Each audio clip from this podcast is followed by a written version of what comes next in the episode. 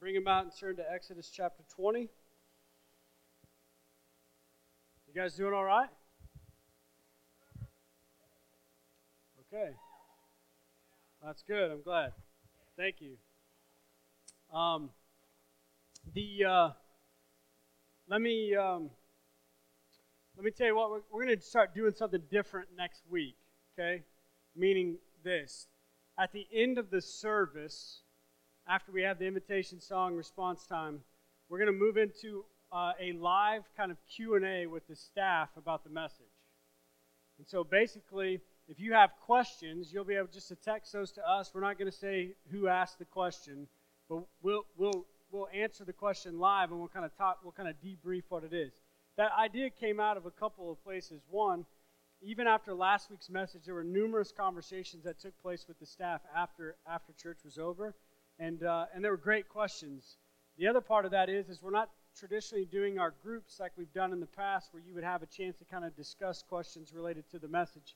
And so we thought we'd just try something different. And so we'll finish the sermon, have the the response song, and then you guys will get a chance. We'll say, take out your phones and shoot us a couple questions, and a couple of staff members will stand on stage and try to answer those to the best of our ability based upon the message. If you ask us a question that's not tied to the message, we'll answer that via text message later, not during this time. Does that work? Okay. So the last couple of, uh, over the last like six weeks, I've had two things happen uh, to me. The first was um, I, Riker and I, I think it was Riker and I, could have been Keegan. So I've had COVID in the middle, so things are a little foggy. So, but we went to the store, we picked up some items, paid for them, walked back to the car, and as we were walking back to the car, I kept thinking to myself, that was really cheap for everything that I have in my bags. And I just kept thinking to myself, something's just not right. And so I got to the car, I opened up the bag, I looked at everything I had purchased, and I looked at the receipt and realized that they had only charged me for one of the items that I bought. And so I was like, okay. So I'm faced with a choice. A couple weeks ago, we went to go pick up our new dog. On the way back, we had to make a stop. Went into a, a store. Went in, had a few items, put them on the cash register counter, and the cash register, or she was uh, scanning everything, but she put something in my bag that she didn't actually scan. So she put it in, scanned the other things. I handed her my card, and I was faced with a choice. In both of these situations, I was faced with a, faced with a choice. I can blame it on their mistake and walk out with something that I didn't pay for, or I can do what's right. Now, listen, the flesh side of me is like, dude, they made a mistake. It's my lucky day today. But I knew with Riker or Keegan, whichever one it was, sitting in the back, that I had an oppor- I had a, I had a more there was more of a reason to show to do what is right. So Riker and I got out of the car. We walked back to the store. He's like, "What are we doing?" I was like, "We didn't pay for all the items that we have." So I walked into the cash register. Same lady checked us out. I said, "Listen, you guys didn't charge me for everything I have in the bag. I want to make sure we pay for it." And then same situation with the cash register when she was scanning my bag at the other store. I said, You did not scan what's in the bottom of that bag. And she was like, Are you sure? And I was like, Yes. In both of those situations, the cash registers were shocked that I came back or that I, that I corrected them. And here's why they were shocked because most people in this world would just say that was their mistake and I'm going to move forward with it. Taking something that doesn't, that doesn't belong to me that I didn't pay for. And so the, the eighth commandment is in Exodus 20. It's probably one of the shortest verses in all of the Bible.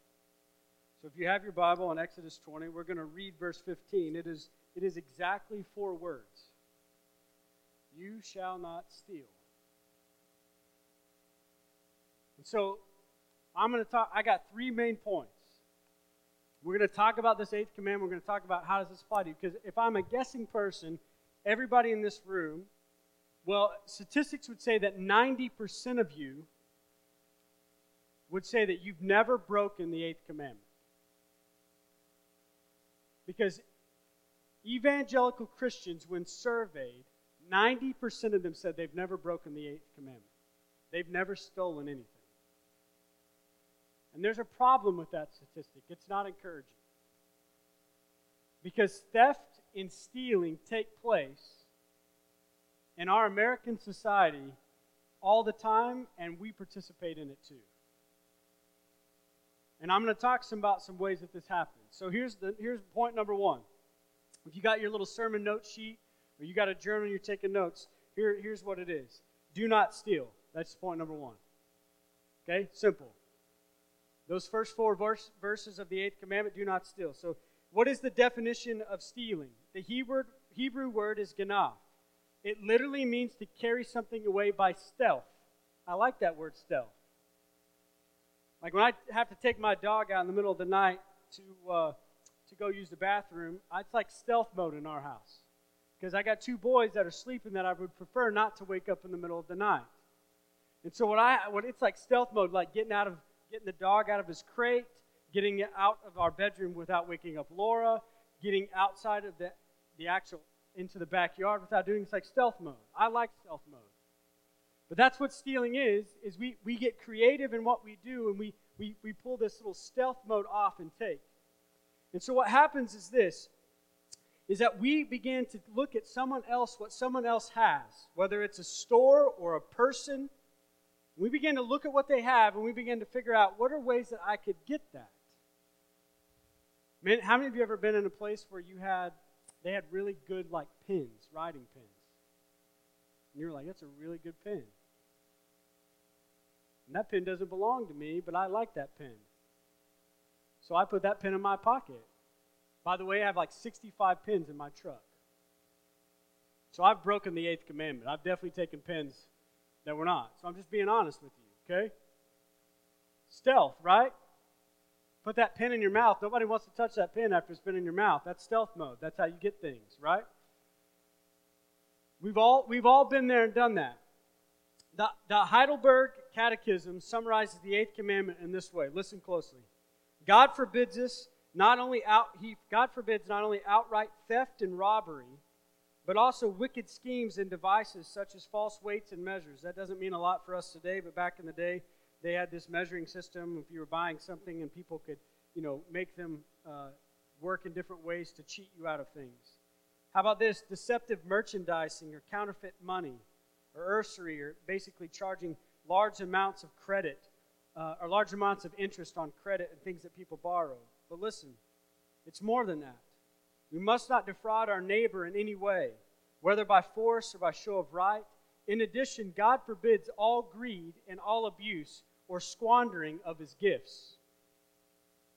90%, like I said, of evangelical Christians say they've never broken this command, but listen, believers seem to forget what stealing really means. And the truth is, is that theft is at every level of our society, and just like everyone else, we're in on that take. We like what the world offers, and we find ways to kind of take care of ourselves in the process. So let's talk about what types of theft there are. Let's just start with the ones that we are automatically thinking of. How about this? Theft, robbery, larceny, hijacking, shoplifting, pickpocketing, purse snatching, embezzlement, extortion, and racketeering. All of those things you go to jail for, okay? And everybody in this room, outside of like maybe when you were like five years old and you put candy in your pocket at the store and you didn't tell your parents, none of you have gotten in trouble for those the, the, the depths of those crimes, right? Let me tell you a quick story. When I was young and elementary age kid, my mom, this is back in the day when like they used to leave their kids in the car and sometimes we rode in car seats and sometimes we did. You guys didn't get to experience that life, but I did. My mom left me in a car.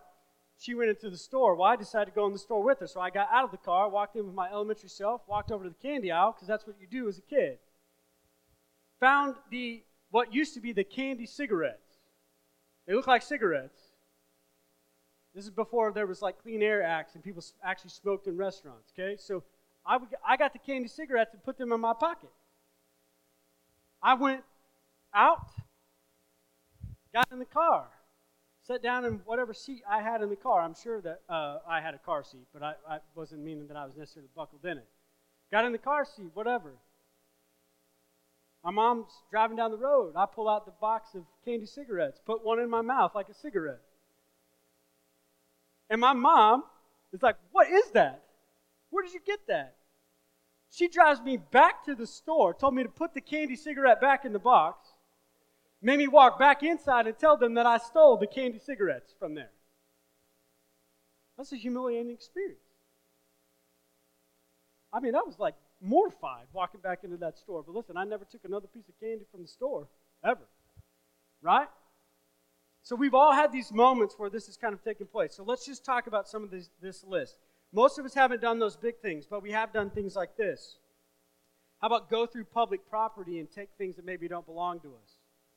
How many of us have maybe been in a hospital or a family's been in a hospital and we took things that maybe weren't ours?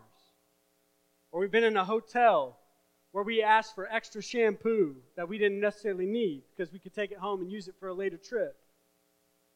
We stole things from the church. Citizens take from the government by underpaying their taxes or making false claims for disability and Social Security. Listen, the government can steal on a national scale from us by wasting public money, accumulating debt without fully planning to repay it. There's theft at work. How about this? Employees filling out time cards that aren't actually the time that they worked. They call in sick when they just want a day off. They help themselves to office supplies or pad expense accounts. Some of you high school kids that are working, this is going to get with you real. I'm going to get up in your mess real fast here. That workers are idle with their time by simply playing on their phones or on their computers by scrolling the internet, checking social media, giving less than their best effort and rob their employee of their productivity, their employer of their productivity. We can go we can go into sports. How many of you guys are loafing through practice? Giving less of your best effort to your coaches and to your teammates. Robbing them of the productivity that you could bring to make them better. There's stuff tied up in credit, lending money but charging high interest rates. Things like price gouging. This summer, when the whole quarantine thing was happening, I tried to buy an inflatable pool for my backyard you know, one of those like little eight foot inflatable pools, you're talking $30 max in normal times. Amazon was selling them for $150. I'm like, you gotta be kidding me. And I almost bought one because I wanted, to, I wanted the boys to have something to do outside of the house. That bad, okay? But listen, price gouging, false advertising, deceptive packaging, insurance fraud, theft of intellectual property. How about violation of copyrights? You ever duplicated music and videos? taken some music that you didn't actually pay for and made it as your own? How about this? When we, when we don't tithe from the money that we've made and we don't give God our 10%, we, we are breaking, we're breaking the eighth commandment, robbing God of what belongs to Him. When we fail to give God our best of our time and our talents, we're robbing God. And we break His law and deny Him when we choose not to, not to be obedient to what He calls us to do. See, every single one of the Ten Commandments is some form of theft. When you bow down to idols, you steal God's worship. When you desecrate the Sabbath and you don't set aside a day to worship Him, you steal His holy day. When you murder, it steals life. When you commit adultery, it steals purity. When you lie, it steals truth. The real theft is that every sin we commit dishonors God and steals the glory that our lives ought to give Him. Did you hear that? The real theft is that every sin we commit dishonors God and steals the glory that our lives ought to give Him. So, some of you might ask, what's actually wrong with stealing when it occurs so frequently in our society? That cash registers are shocked when people actually do the right thing and pay for the stuff that they, that they messed up on. It's because it, there's spiritual significance to this commandment. When you take something that doesn't belong to you, when you take something that doesn't belong to you, you not only rob God, but you also rob your neighbor. Hence, that's why Ten Commandments, that's why this, this thing is called love God, love others, right?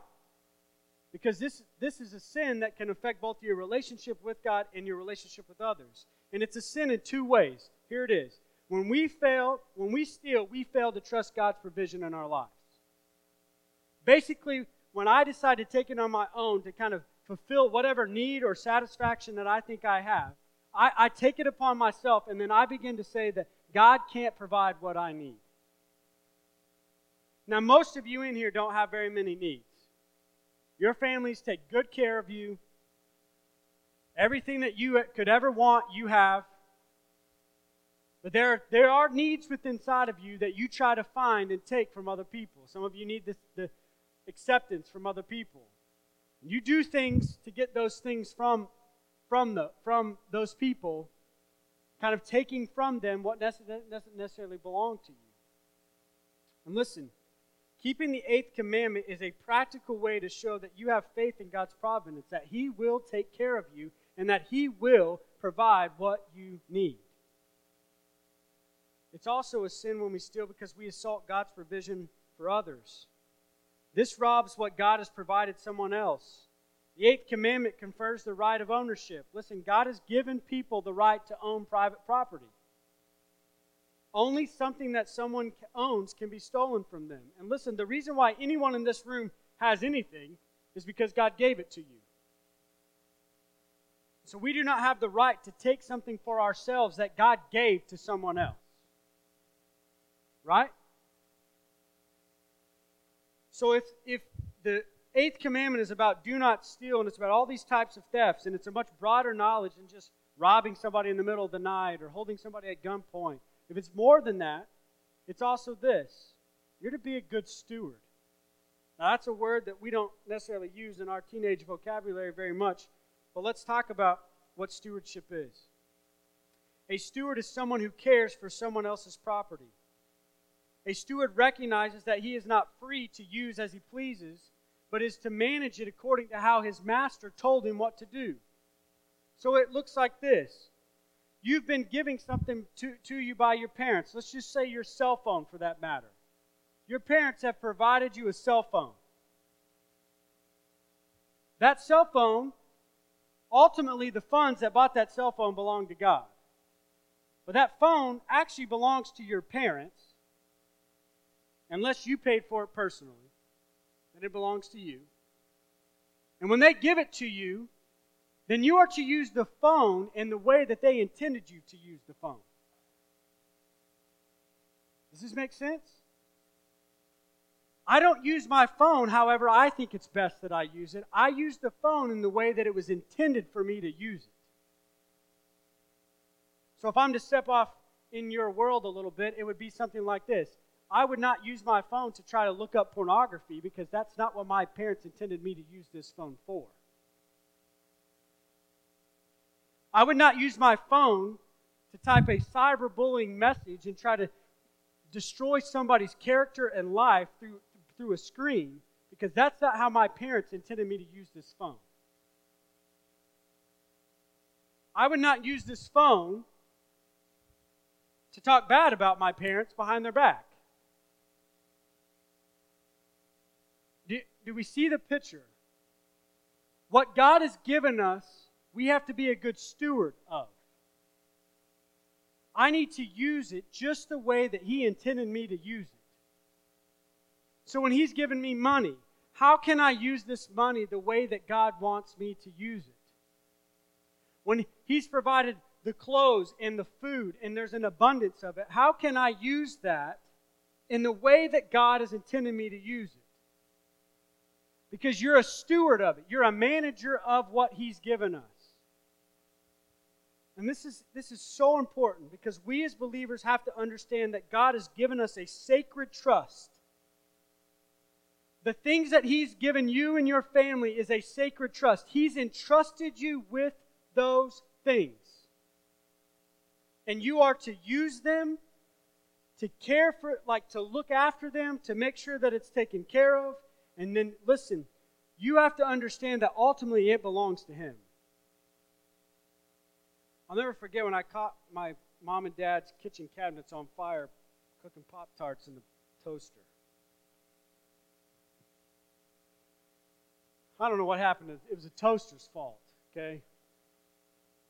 I put the Pop Tarts in, hit it, walked out, came back in the kitchen, and there was fire shooting out of the toaster smoke billowing in the kitchen. And I was like, I got no idea what to do. I ran and I, I left it, by the way. I was a teenager. I, I knew like to like stop, drop, and roll and throw water on it. There was a fire extinguisher under there. But I ran to my mom and was like crying for help. But I'll never forget in that conversation because I felt horrible that these cabinets, these beautiful cabinets, now had smoke and it had literally peeled the lacquer off, off of them. I'll never forget my parents' response. Because, you know, I expected to be like in deep trouble. And their response was, hey, what, what, this house belongs to the Lord. And we, we'll be able to fix it and take care of it, and it's no big deal. And it, that's, that was impactful to me because, because if they saw it as them, their own, who knows what their response would have been. But they saw it in a greater light. And so there are a couple things about being a good steward I want to teach you about. One, take care of what has been given to you. Some of you will get a car one day. Take care of it. Some of you have been given something you need, like a musical instrument, or uh, your parents bought you a lawnmower so you can mow your own lawn, okay, whatever. You've been given something, take care of it. Don't let it fall into despair. Don't be wasteful with what God's given you, and don't squander your money. What's an example of squandering your money? Let's put it this way how about gambling? Do you know that people tend to spend more money in a casino than they do on food and clothes? That's what I would call squandering money. When basic needs get neglected because we have, we have some other aspect that we want to fill in our life. How about this? Practice hard work. The Bible's specific about work. We even see it in the creation that God tasked Adam with work to do. Proverbs speaks about this that laziness often leads to poverty. Now, listen, it's not the only thing that leads to poverty. There's a lot of other circumstantial things that we're not going to talk about with that. But laziness often leads to poverty. When we don't want to work hard, we fall into laziness. And when and so then when laziness happens, it leads us to poverty because we're not making money to take care of our things. And then when we get in poverty, this is what happens in poverty. We're tempted to steal because we don't have what we need. So, the way that we avoid this is we work hard for honest gain to become financially independent. And then the third thing about being a good steward is this give away what God has given you. This is the hardest thing, especially among teenagers who often are receivers of a lot of things. Give away what God has given you. God asks us to give away what has been given to us so that others can have what they need. Jerry Bridges points out three attitudes that people take towards possessions. Here they are What is yours is mine, so I'll take it. That, that's the attitude of a thief. What is mine is mine, so I'll keep it. That is the selfish attitude. And the third attitude is what is mine is God's, so I'll share it, and that is the godly attitude. Christians are called to be generous, working to provide for others, not solely focused on simply satisfying their own desires. When is the last time that you were generous with time, with talent, with money to other people? Because what God has given you and your family should be used to help meet the needs of other people. Now, does God intend you to give everything away? No. He wants, he, He's given you what you need to, to care for the needs of your family and for those closest to you, but He's also given us plenty of abundance. And out of that abundance, we should be giving in generosity, not storing it up for ourselves.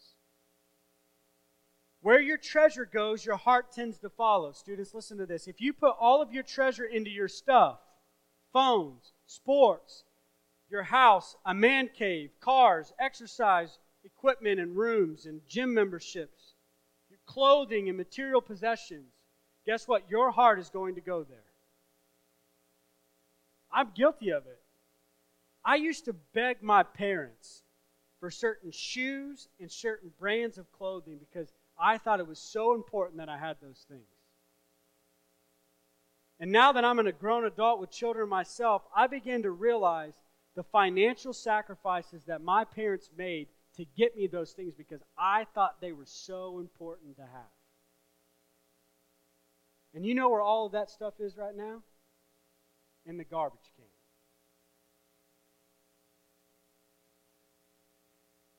Some of the stuff that you are so fixated on right now that you want so bad will be rubbish in 10 years. It'll be trash in 10 years.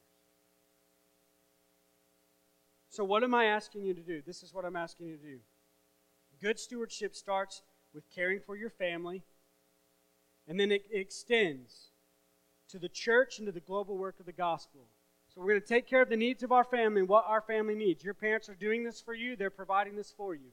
Then the next step comes we're going to give God money back to Him, or resources back to Him, or time back to Him so that we can serve through the local church and continue to share the gospel with people and take the gospel to places that need it. A.W. Tozer would say this Any temporal possession can be turned into everlasting wealth Whatever is given to Christ is immediately touched into immortality. Meaning this the only money you can ever count on seeing again is money we invest in the kingdom of God.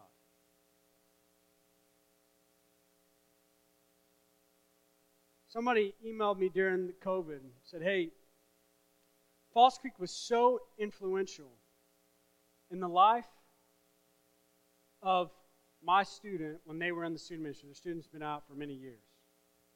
And we've come to realize that some scholarships were given to cover and take care of our, our kid and their friends to go to camp.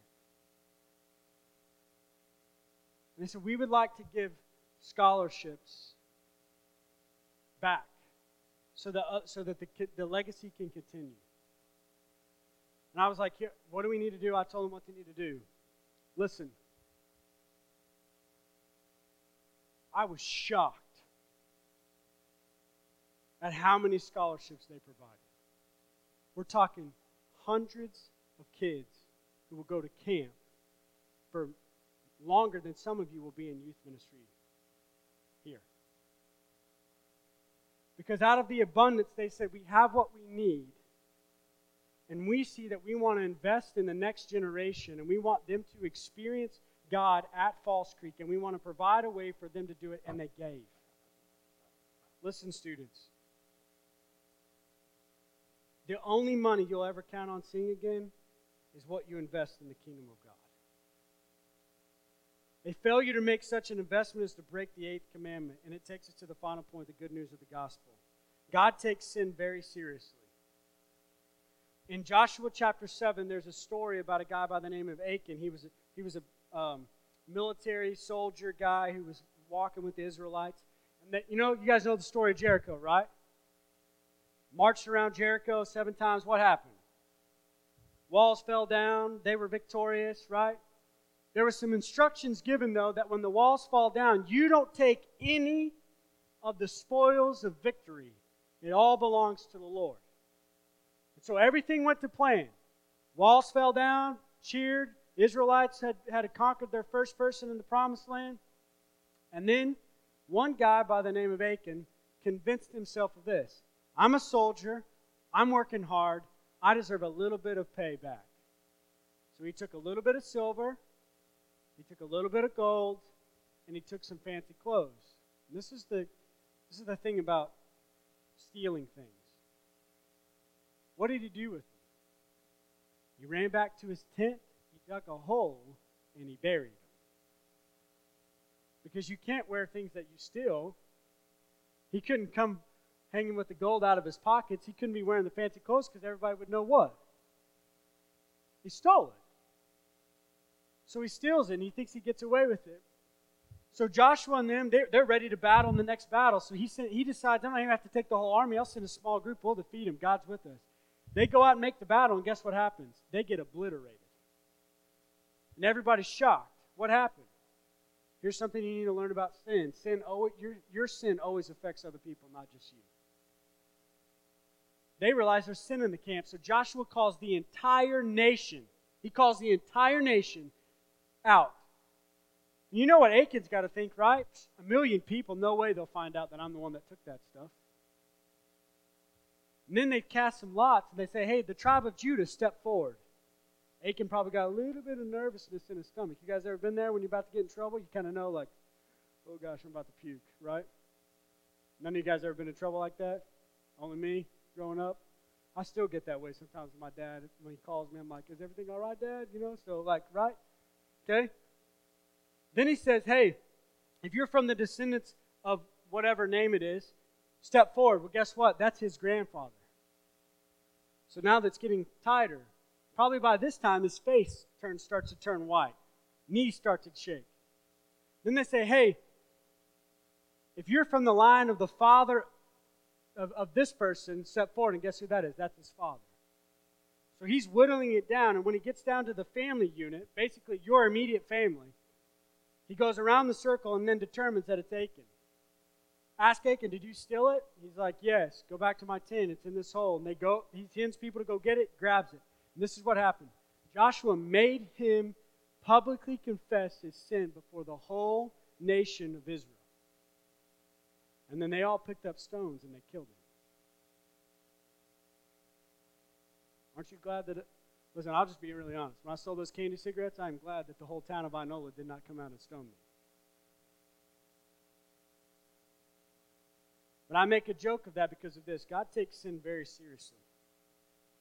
And listen, why would God treat Achan so harshly? He did it to make an example of him.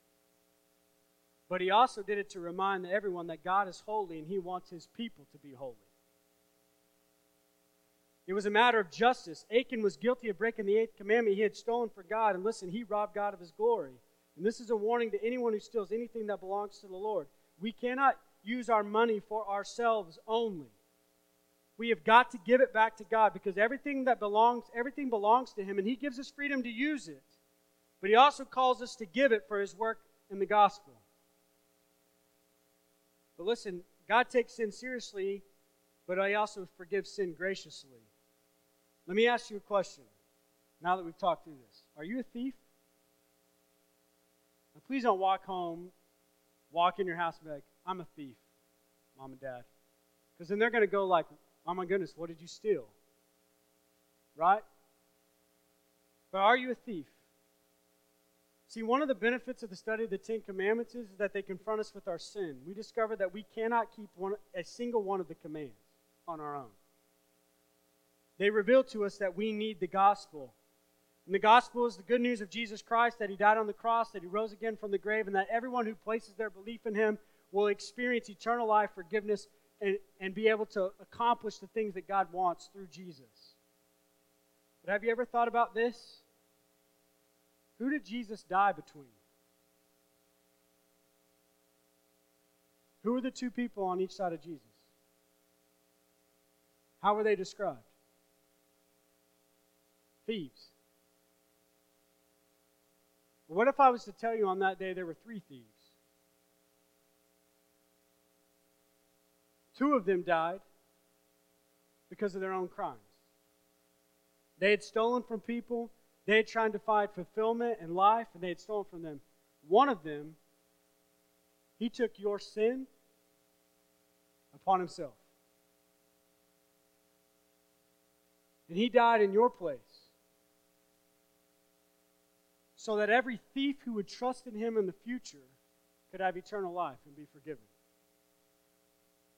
The first thief was saved hanging on a cross next to Jesus. One ridiculed him and died in his own sin and spent eternity separated from him. The other thief recognized that there was something about Jesus that he offered that I've spent my whole life looking for and trying to steal to get. And Jesus alone is the one. And he said, Jesus, please remember me. And Jesus told him, You will be with me in paradise. And in that moment, Jesus reoriented a thief's life to now be fixated upon Jesus. And listen, he helped him see that only in Christ would he finally find what he's looking for. So, what is the eighth commandment about? It's this there is nothing in this world that will satisfy you like Jesus. So, don't try to take and steal and rob, your, rob God of what his glory is. Solely fix your eyes upon him.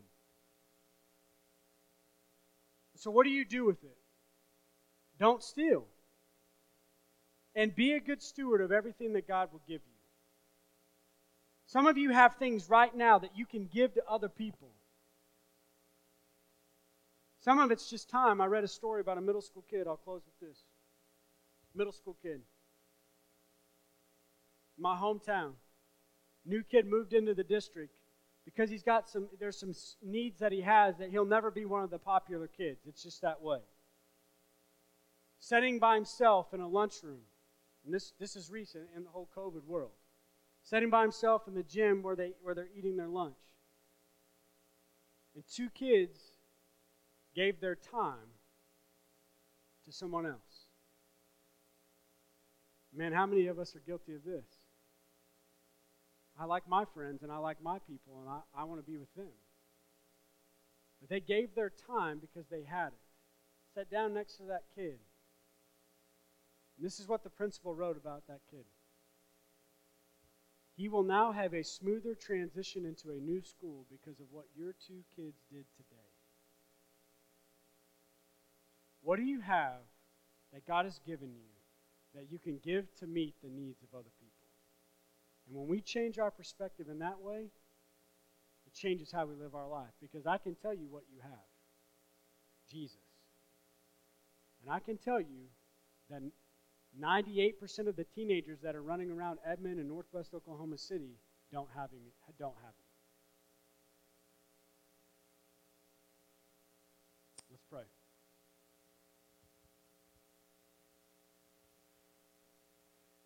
Listen, if you are here and you've never trusted Jesus Christ as your personal Lord and Savior, you've you you literally have tried to find fulfillment in everything else, and you hear this message tonight, and you're like, dude, I understand that I have robbed God of some things, and He's confronting my sin, and I need to trust in Him and fix my eyes upon Him. If that's you, this is what I want you to do. I just want you to raise your hand. I know that that's me.